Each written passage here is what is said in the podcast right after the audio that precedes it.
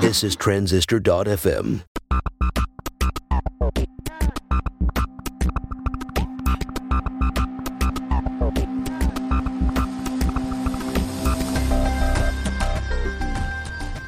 Hey everyone, welcome to Build Your SaaS. This is the behind the scenes story of building a web app in 2020. I'm Jon Buda, a software engineer. And I'm Justin Jackson. I do product and marketing. Follow along as we build Transistor.fm Summer Edition.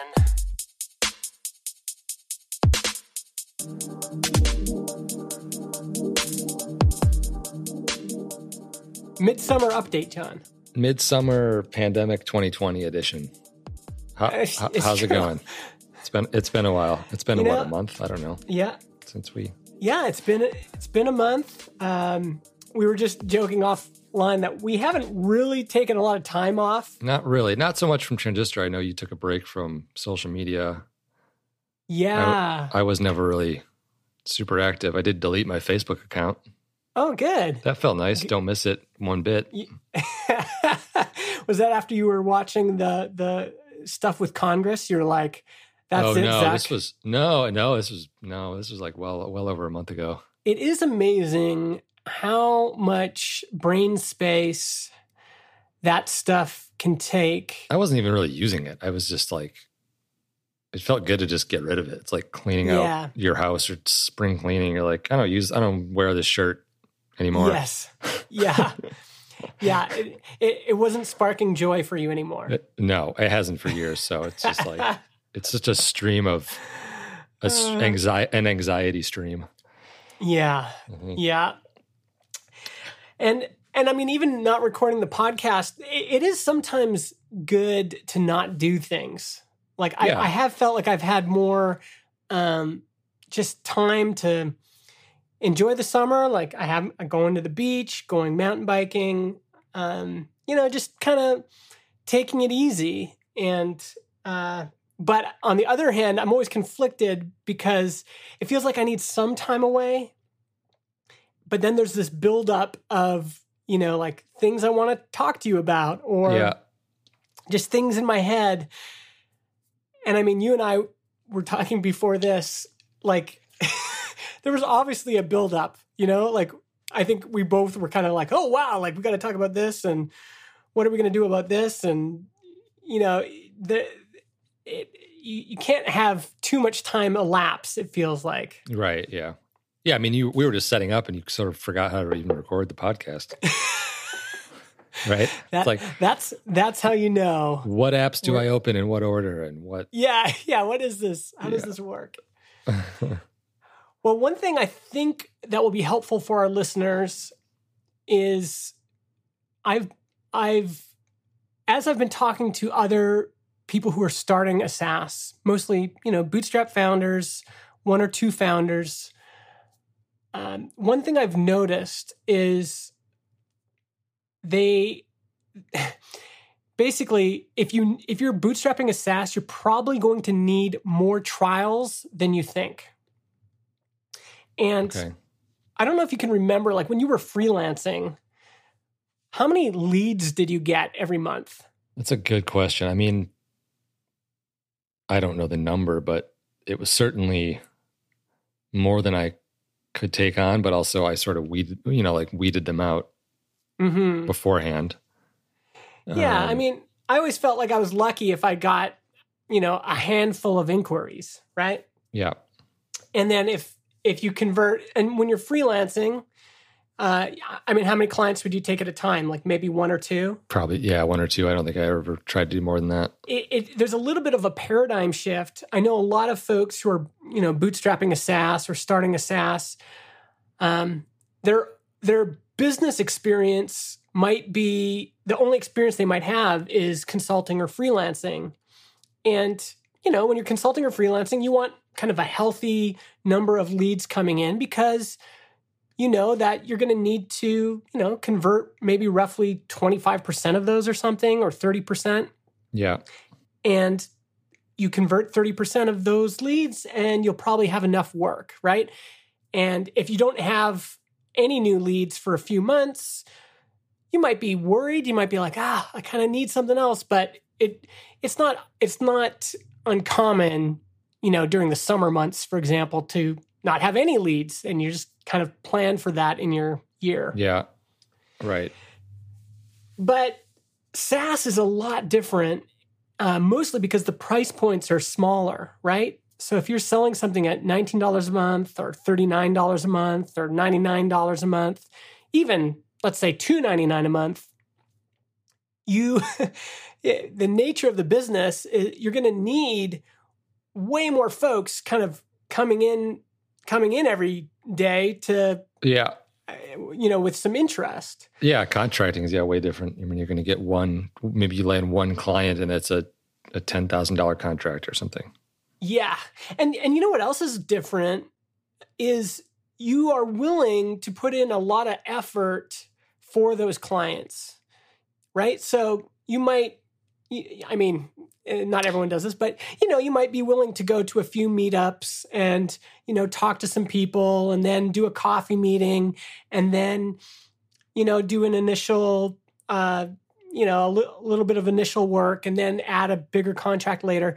There's kind of this like build up that is expected.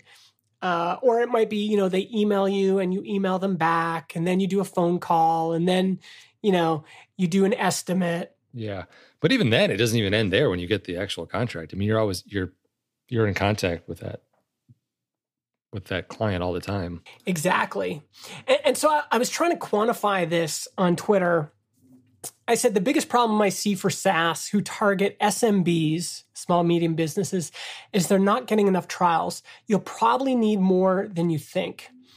Now, the the disclaimer here is that every product is different, every product category is different.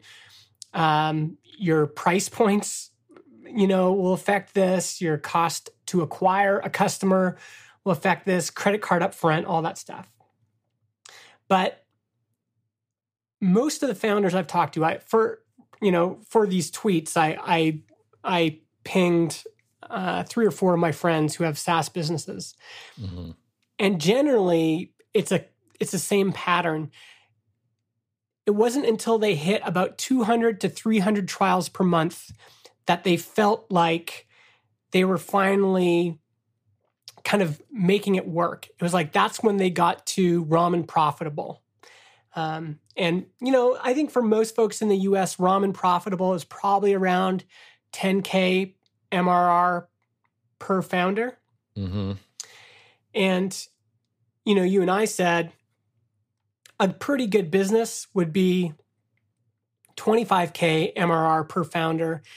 Uh, because, you know, if, like a software developer in the United States, it's pretty pretty easy for them to make $200,000 a year. I shouldn't say easy, but that's not uncommon. Yeah, senior, senior level. Yeah. Senior Definitely. level. And so at 25K MRR per month, um, if you have very low expenses and after you've paid your payroll and your server costs and everything, you could probably do about $200,000 uh, a year in salary. Yeah. And so if you want to hit that number, and your product is priced, you know, let's say $39 to $99 per month, and you're asking for a credit card up front, which I do recommend. Uh, it's not always true, but in most cases, especially if you want to prove demand, you want to have credit card up front. And then if you get a conversion rate from trial to paid that's between 40 and 60%, you're going to need hundreds of trials per month to kind of ratchet up to 10K MRR and then beyond. And uh, you won't get that right out of the gate. But I think what I'm seeing is folks who have done consulting in the past and now they've been working on their SaaS for six months or a year and they're getting like three to five trials a month. And that's just that in every case I've seen, um, especially if you're targeting SMBs at a lowish price point, you know, anything below a thousand dollars a month, you're going to need more trials.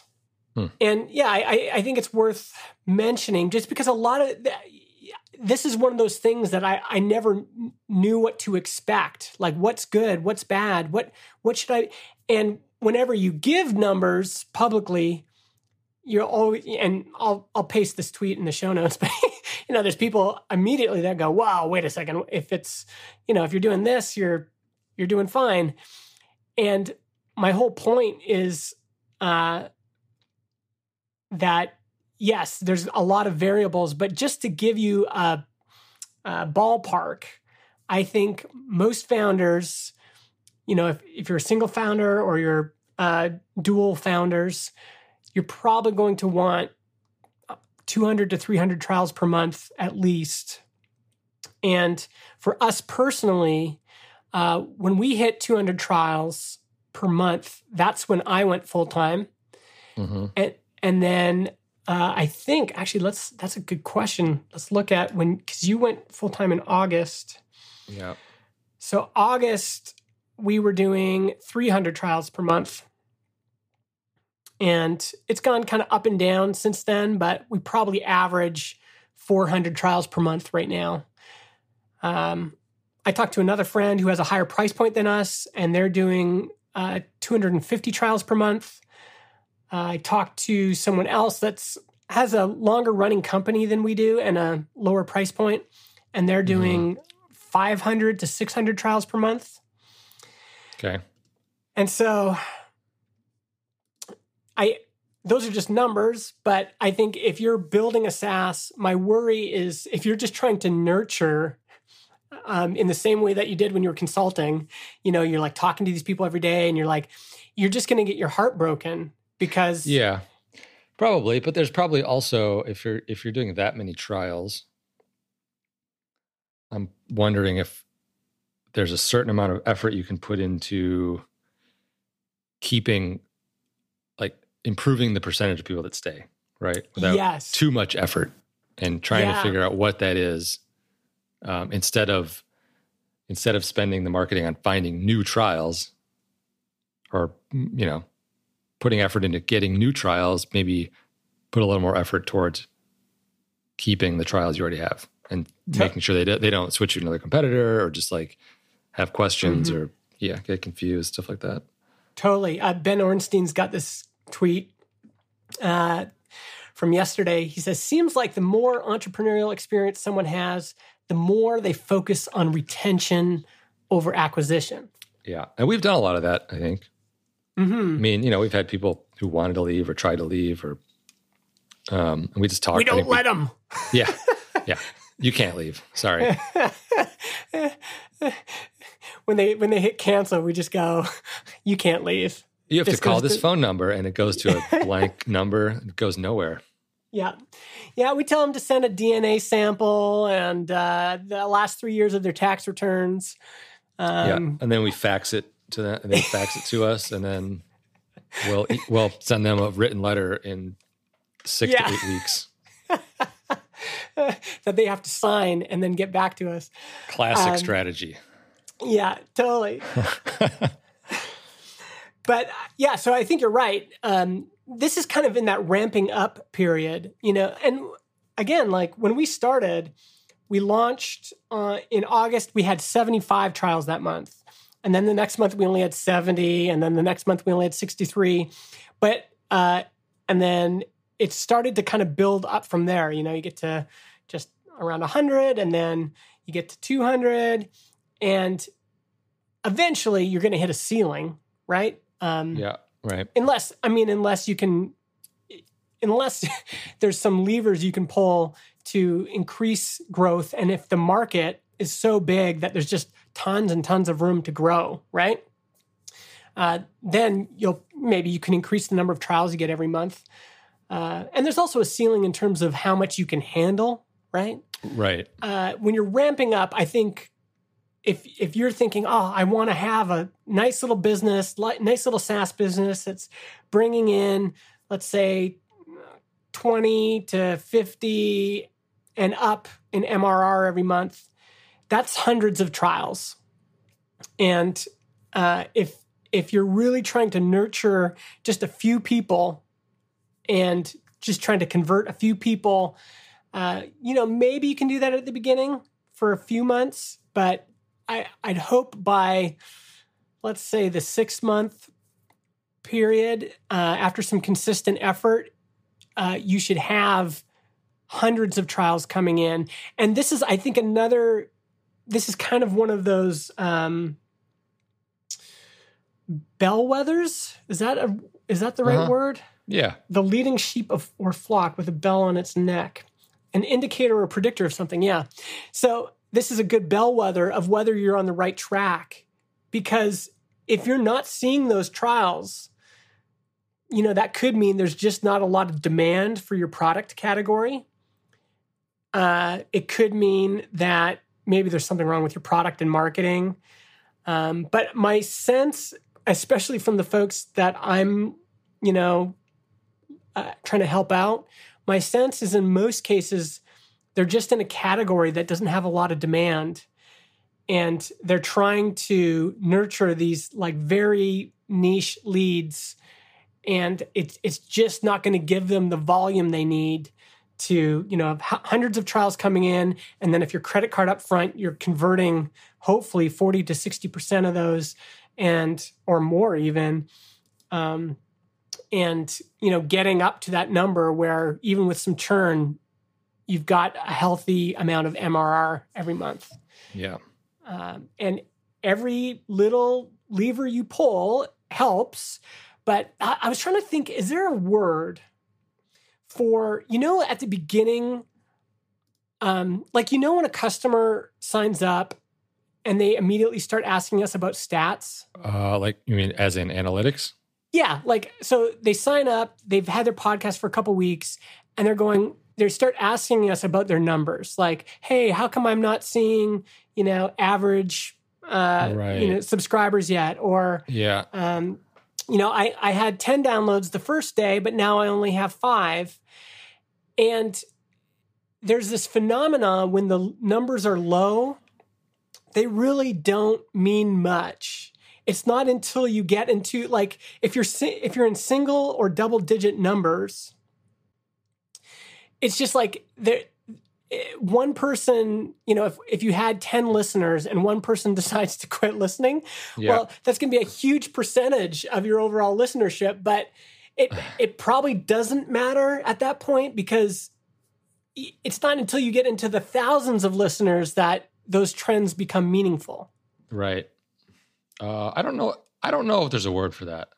But you know what I'm talking about, There's right? probably Like- so, something within statistics. There's probably some term for that. Yeah, yeah. I mean, it's it's like your sample size is low, but there's just this other thing, which is, you know, like, and I I think everyone's fallen prey to this. It's like, you know, you you launch a new website or something, and you go, whoa, my numbers are up three thousand percent from yesterday to Yeah. today, and and then the next day after that they're down twenty thousand percent. It's like, ah, it's like okay, well.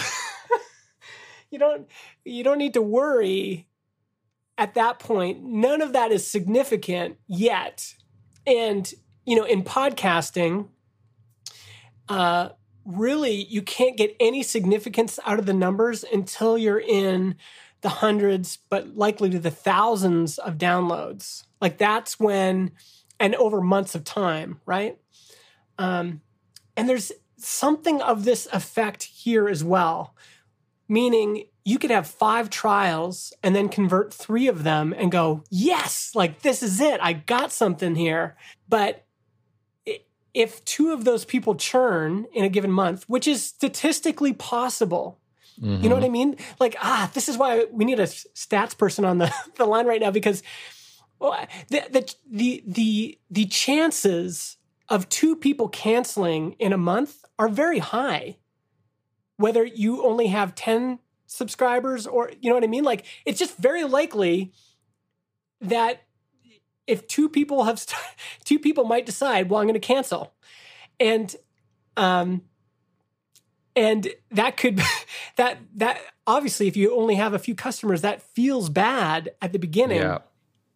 And what I'm trying to say is that you you the the whole point with something like SaaS is that you're going to have hundreds but really thousands of customers And the if if lightning strikes one day and you have five people cancel, which could happen at any day, regardless of the sample Yeah. size. Yeah.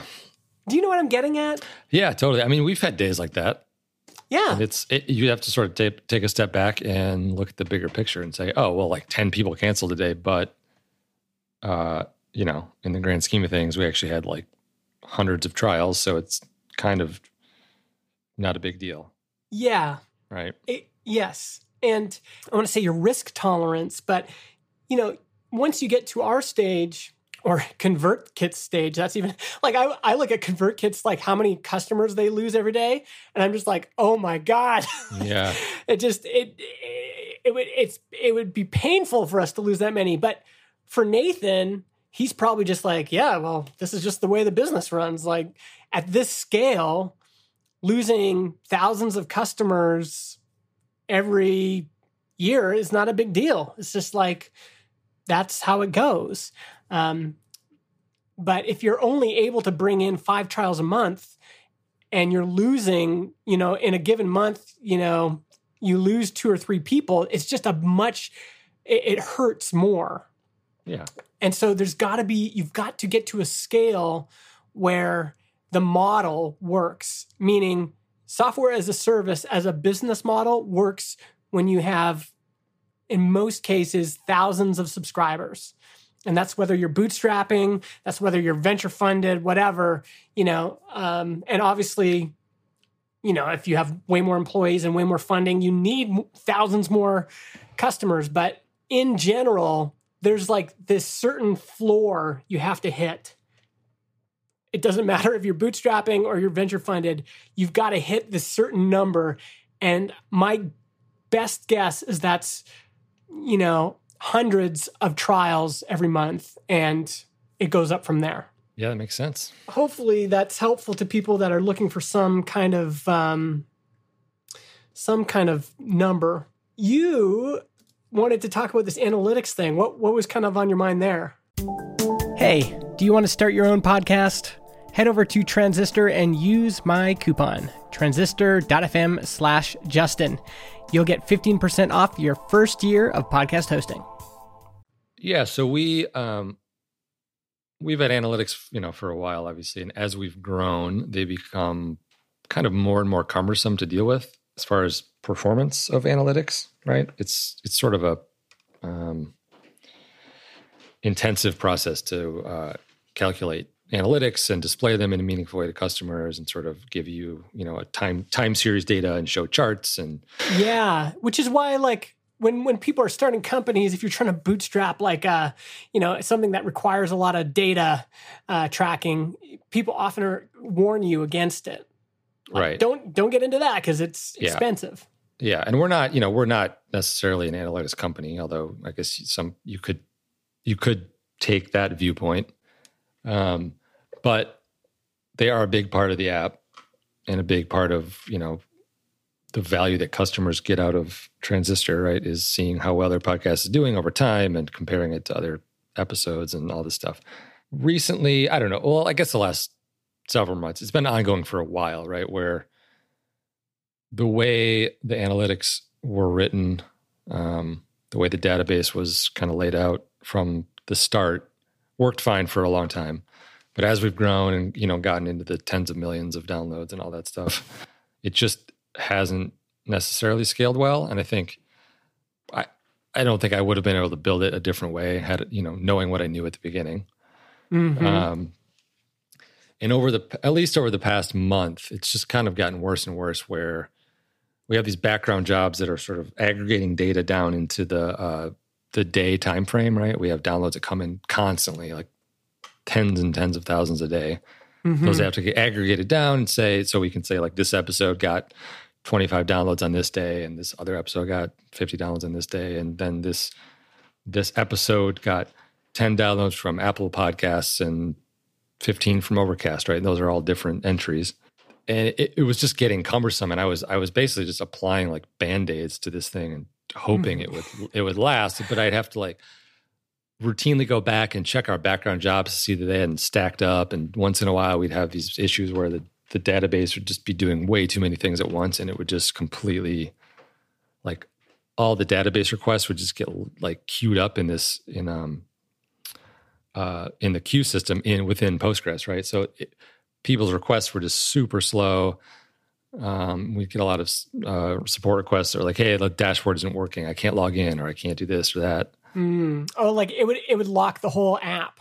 well yeah it's just yeah it, it the the database is overwhelmed trying to get through all the requests that have sort of built up that Yeah. the other the other requests for like looking up your user via your email address is just like in the queue somewhere and times out Yeah. right And and emotionally, like this is affecting you emotionally. Like you you were you're frustrated. yeah it's it's just a huge it's a huge amount of stress that i just constantly think about like uh what, when is it gonna like like all right it's, now it's fine it's fine for now it's fine for like a while when's it Mhm. gonna pile up when's it gonna be a problem Yeah. um and it just kept happening to the point where i was like you know looking into all these other solutions trying to think about different ways to do it and and Yeah. and looking at these looking at these services that are like hundreds to thousands of dollars a month to handle these massive analytics databases which yeah. which you know looking at ours it's not it's not that big compared to like what other people are doing at all it's not it's not huge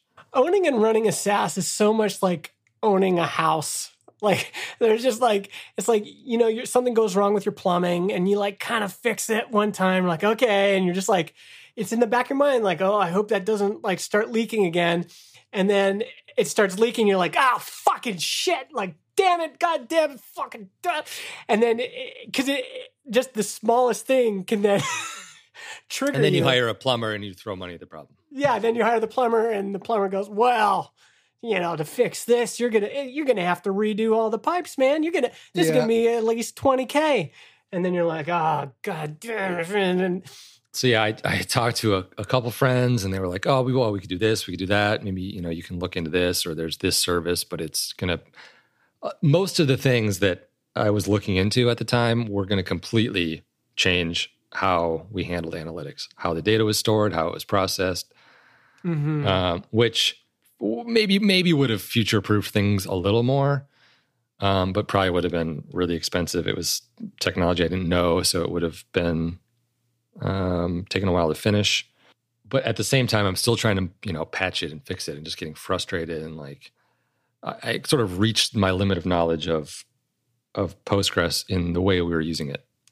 Mhm. And so I think I think you had mentioned, you know, maybe you should email these two people, a couple different people. yeah, Uh, one of whom was Jack Ellis, who is the co-founder of Fathom Analytics. yeah. I was like, someone I know someone who has experience with analytics. and, and like when you said that, I was like, that is actually a great idea because they're an analytics company, right? That's what they do. I'm sure they've run into this problem. And the other thing about Jack is like, you know, some people I could think of had like enterprise experience and they'd be like, well, you just like fire up Big Blue and then you just revert, Yeah. you know. Yeah, you And you gotta fire shard up the da- or, yeah, you got to buy pay for an Oracle database, and it's 200k. I was like, I I'll bet Jack has figured out something progressive that works at our scale. Yeah.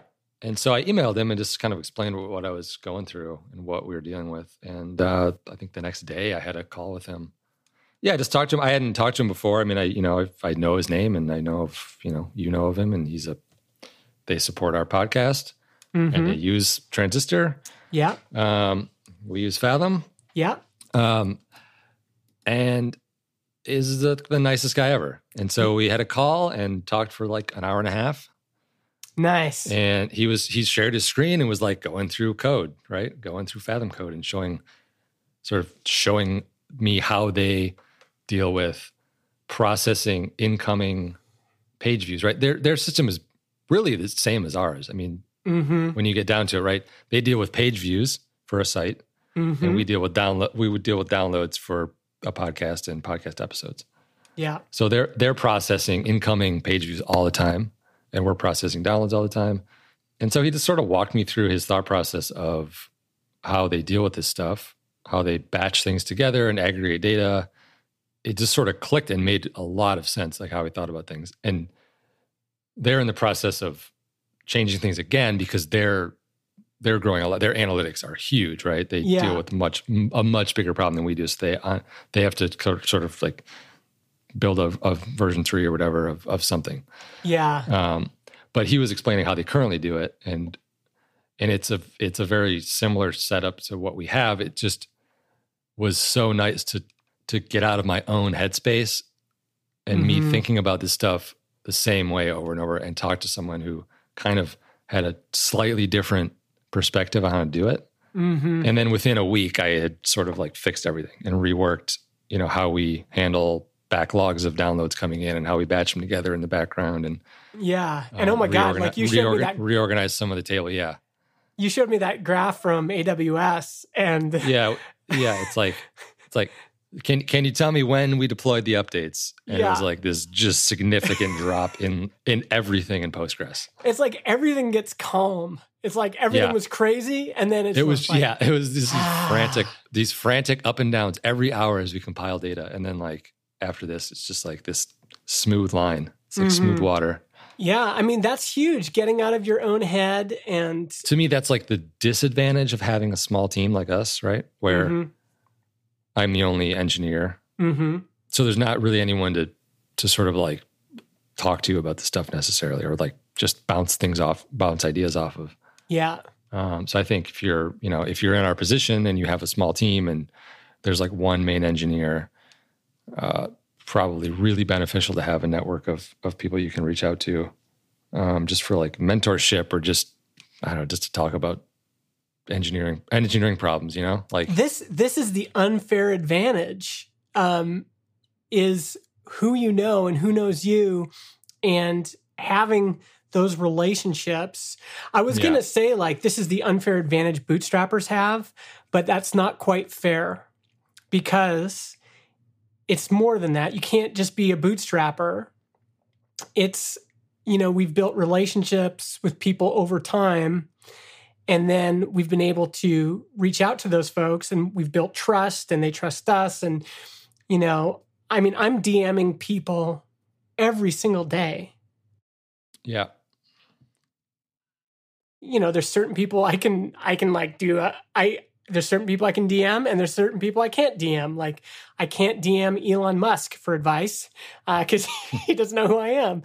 But Right. there is a network of people who i do trust. And i think it's even a this is the so ah, i'm just of two minds of this right now because on one hand i'm like oh isn't this great this thing that bootstrappers have? Because you know in my- in some of the companies I'd worked for we would hire a consultant and we didn't know if the consultant knew their stuff and this is very common in databases right? Like Mhm. nobody on the team knows anything about databases so you bring in a consultant and you're paying them thousands of dollars a day and you know they're in your system but you don't know what they're doing and you're just hoping they fix it. You eh, you don't know if they're good or not. But in this case i was positive that jack was going to know his stuff. I trust Yeah. him. I've seen his work. I've built a rapport with him behind the scenes. I use his product every day. I just know.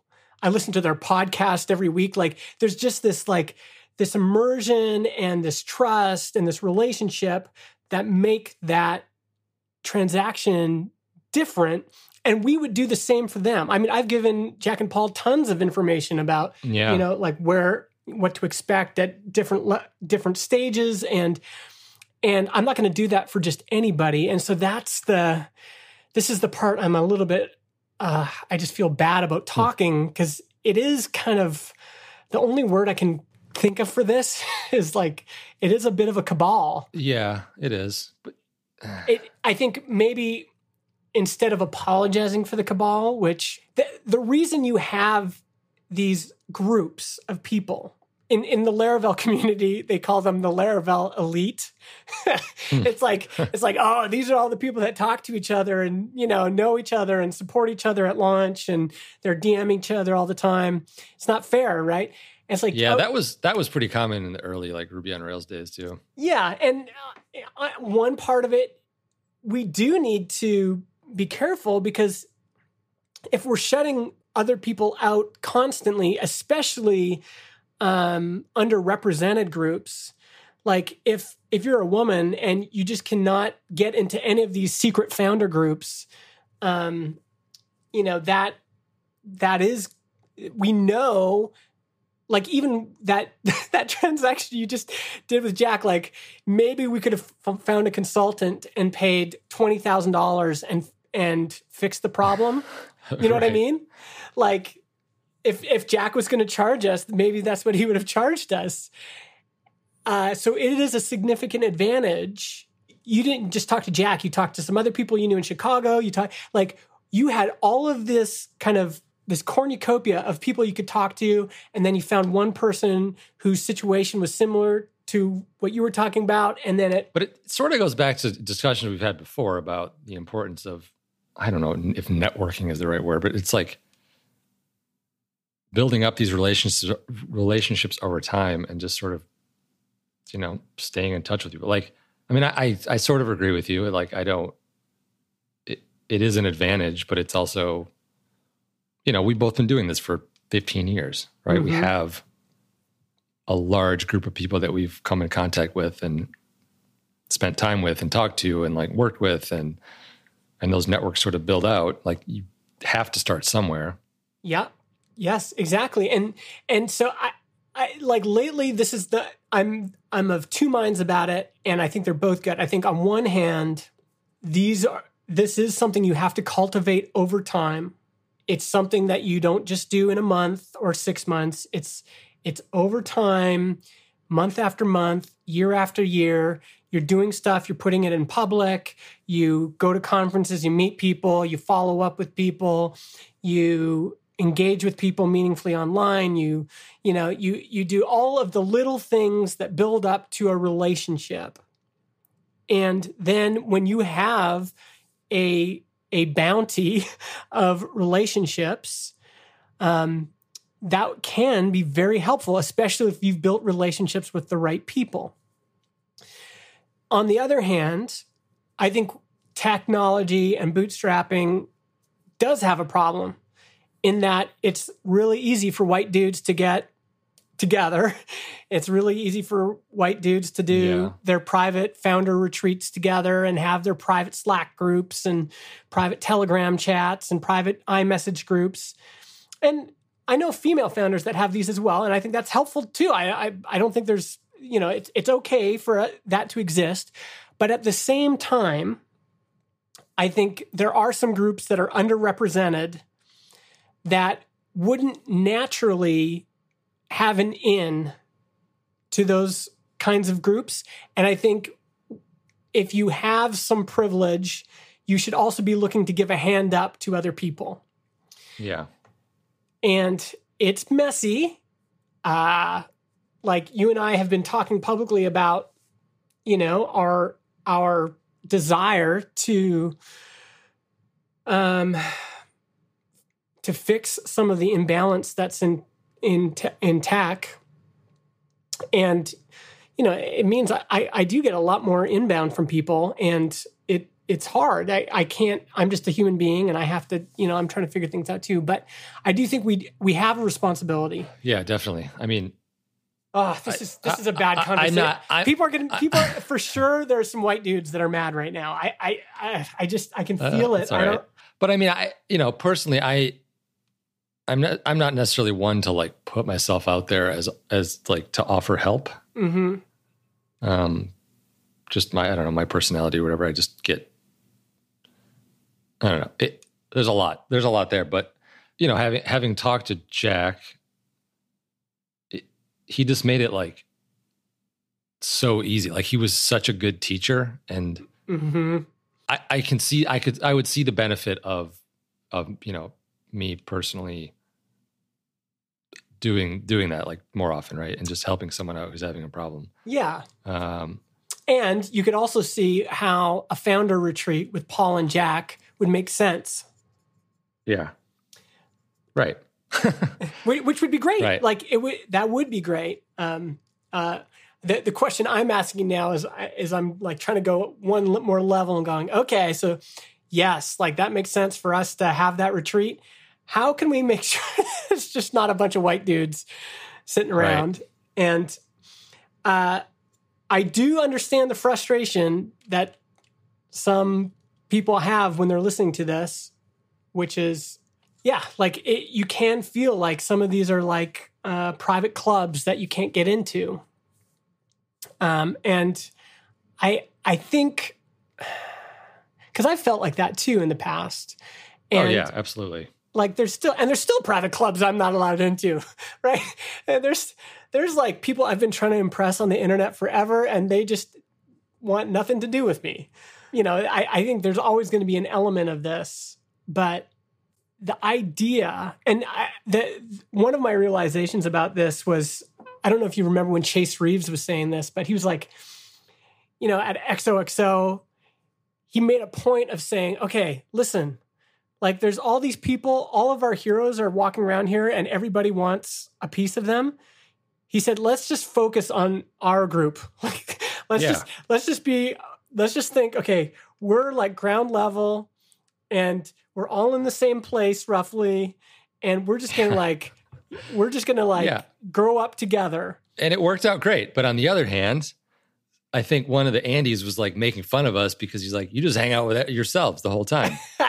It's like, but yeah, but we're like build. You were like trying to, you know, build some strong friendships, and yeah, yeah, exactly. there's also a benefit in that, but it yeah. was also a bunch of white dudes. So. Yeah, yeah, yeah, yeah. I mean, there's there's there's mess and problems and things to fix and all of this, but I think the nice thing is that you can look at other your peers who are at the same level or people who are slightly ahead of you and you can start to form those relationships and I mean, at that time, that first XOXO, I had no idea that, you know, looking back on it now, it's like, wow, like everybody was kind of at an early stage in their career. And since then, everyone really grew, didn't they? Like everybody's yeah. gone on to do uh, other things. And um, so we kind of grew up. That was like our class, you know, like you grow, you grow up with your class.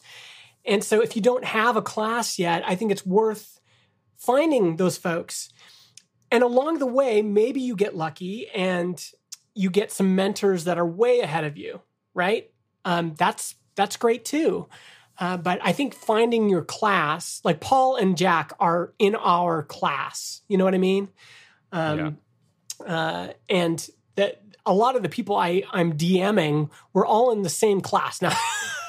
Some of them are way richer than I am, but that's that's fine. Like it's still we're roughly peers. You know what I mean? Right.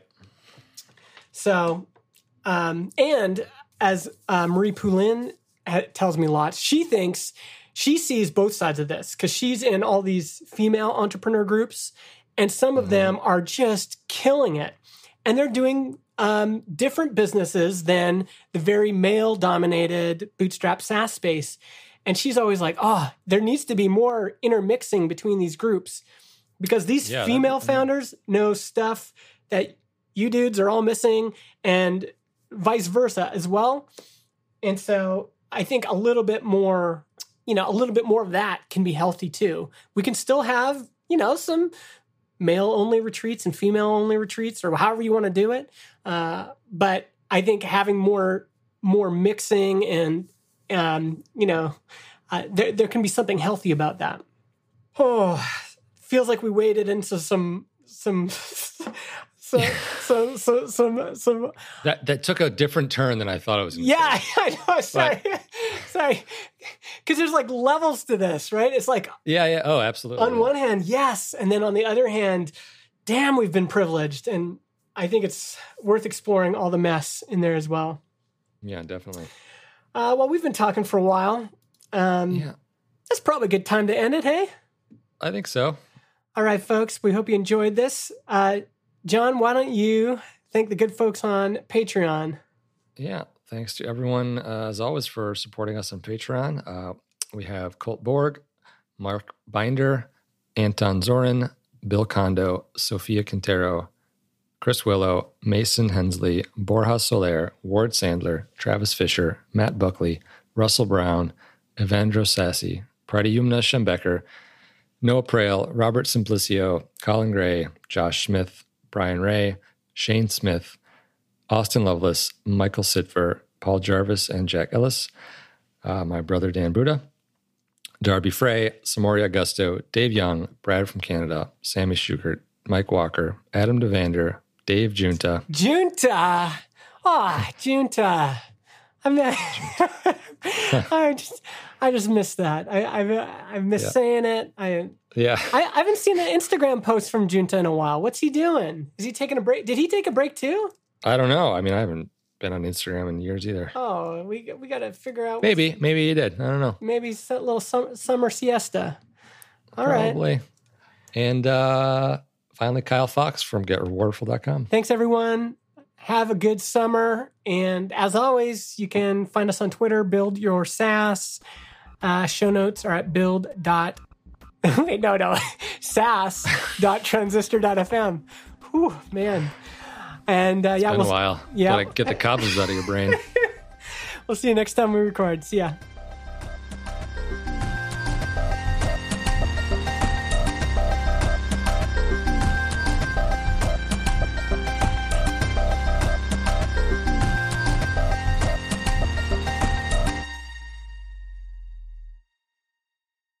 Podcast hosting is provided by Transistor.fm. They host our MP3 files, generate our RSS feed, provide us with analytics, and help us distribute the show to Spotify, Apple Podcasts, and more. If you want to start your own podcast or you want to switch to Transistor, go to transistor.fm slash Justin and get 15% off your first year.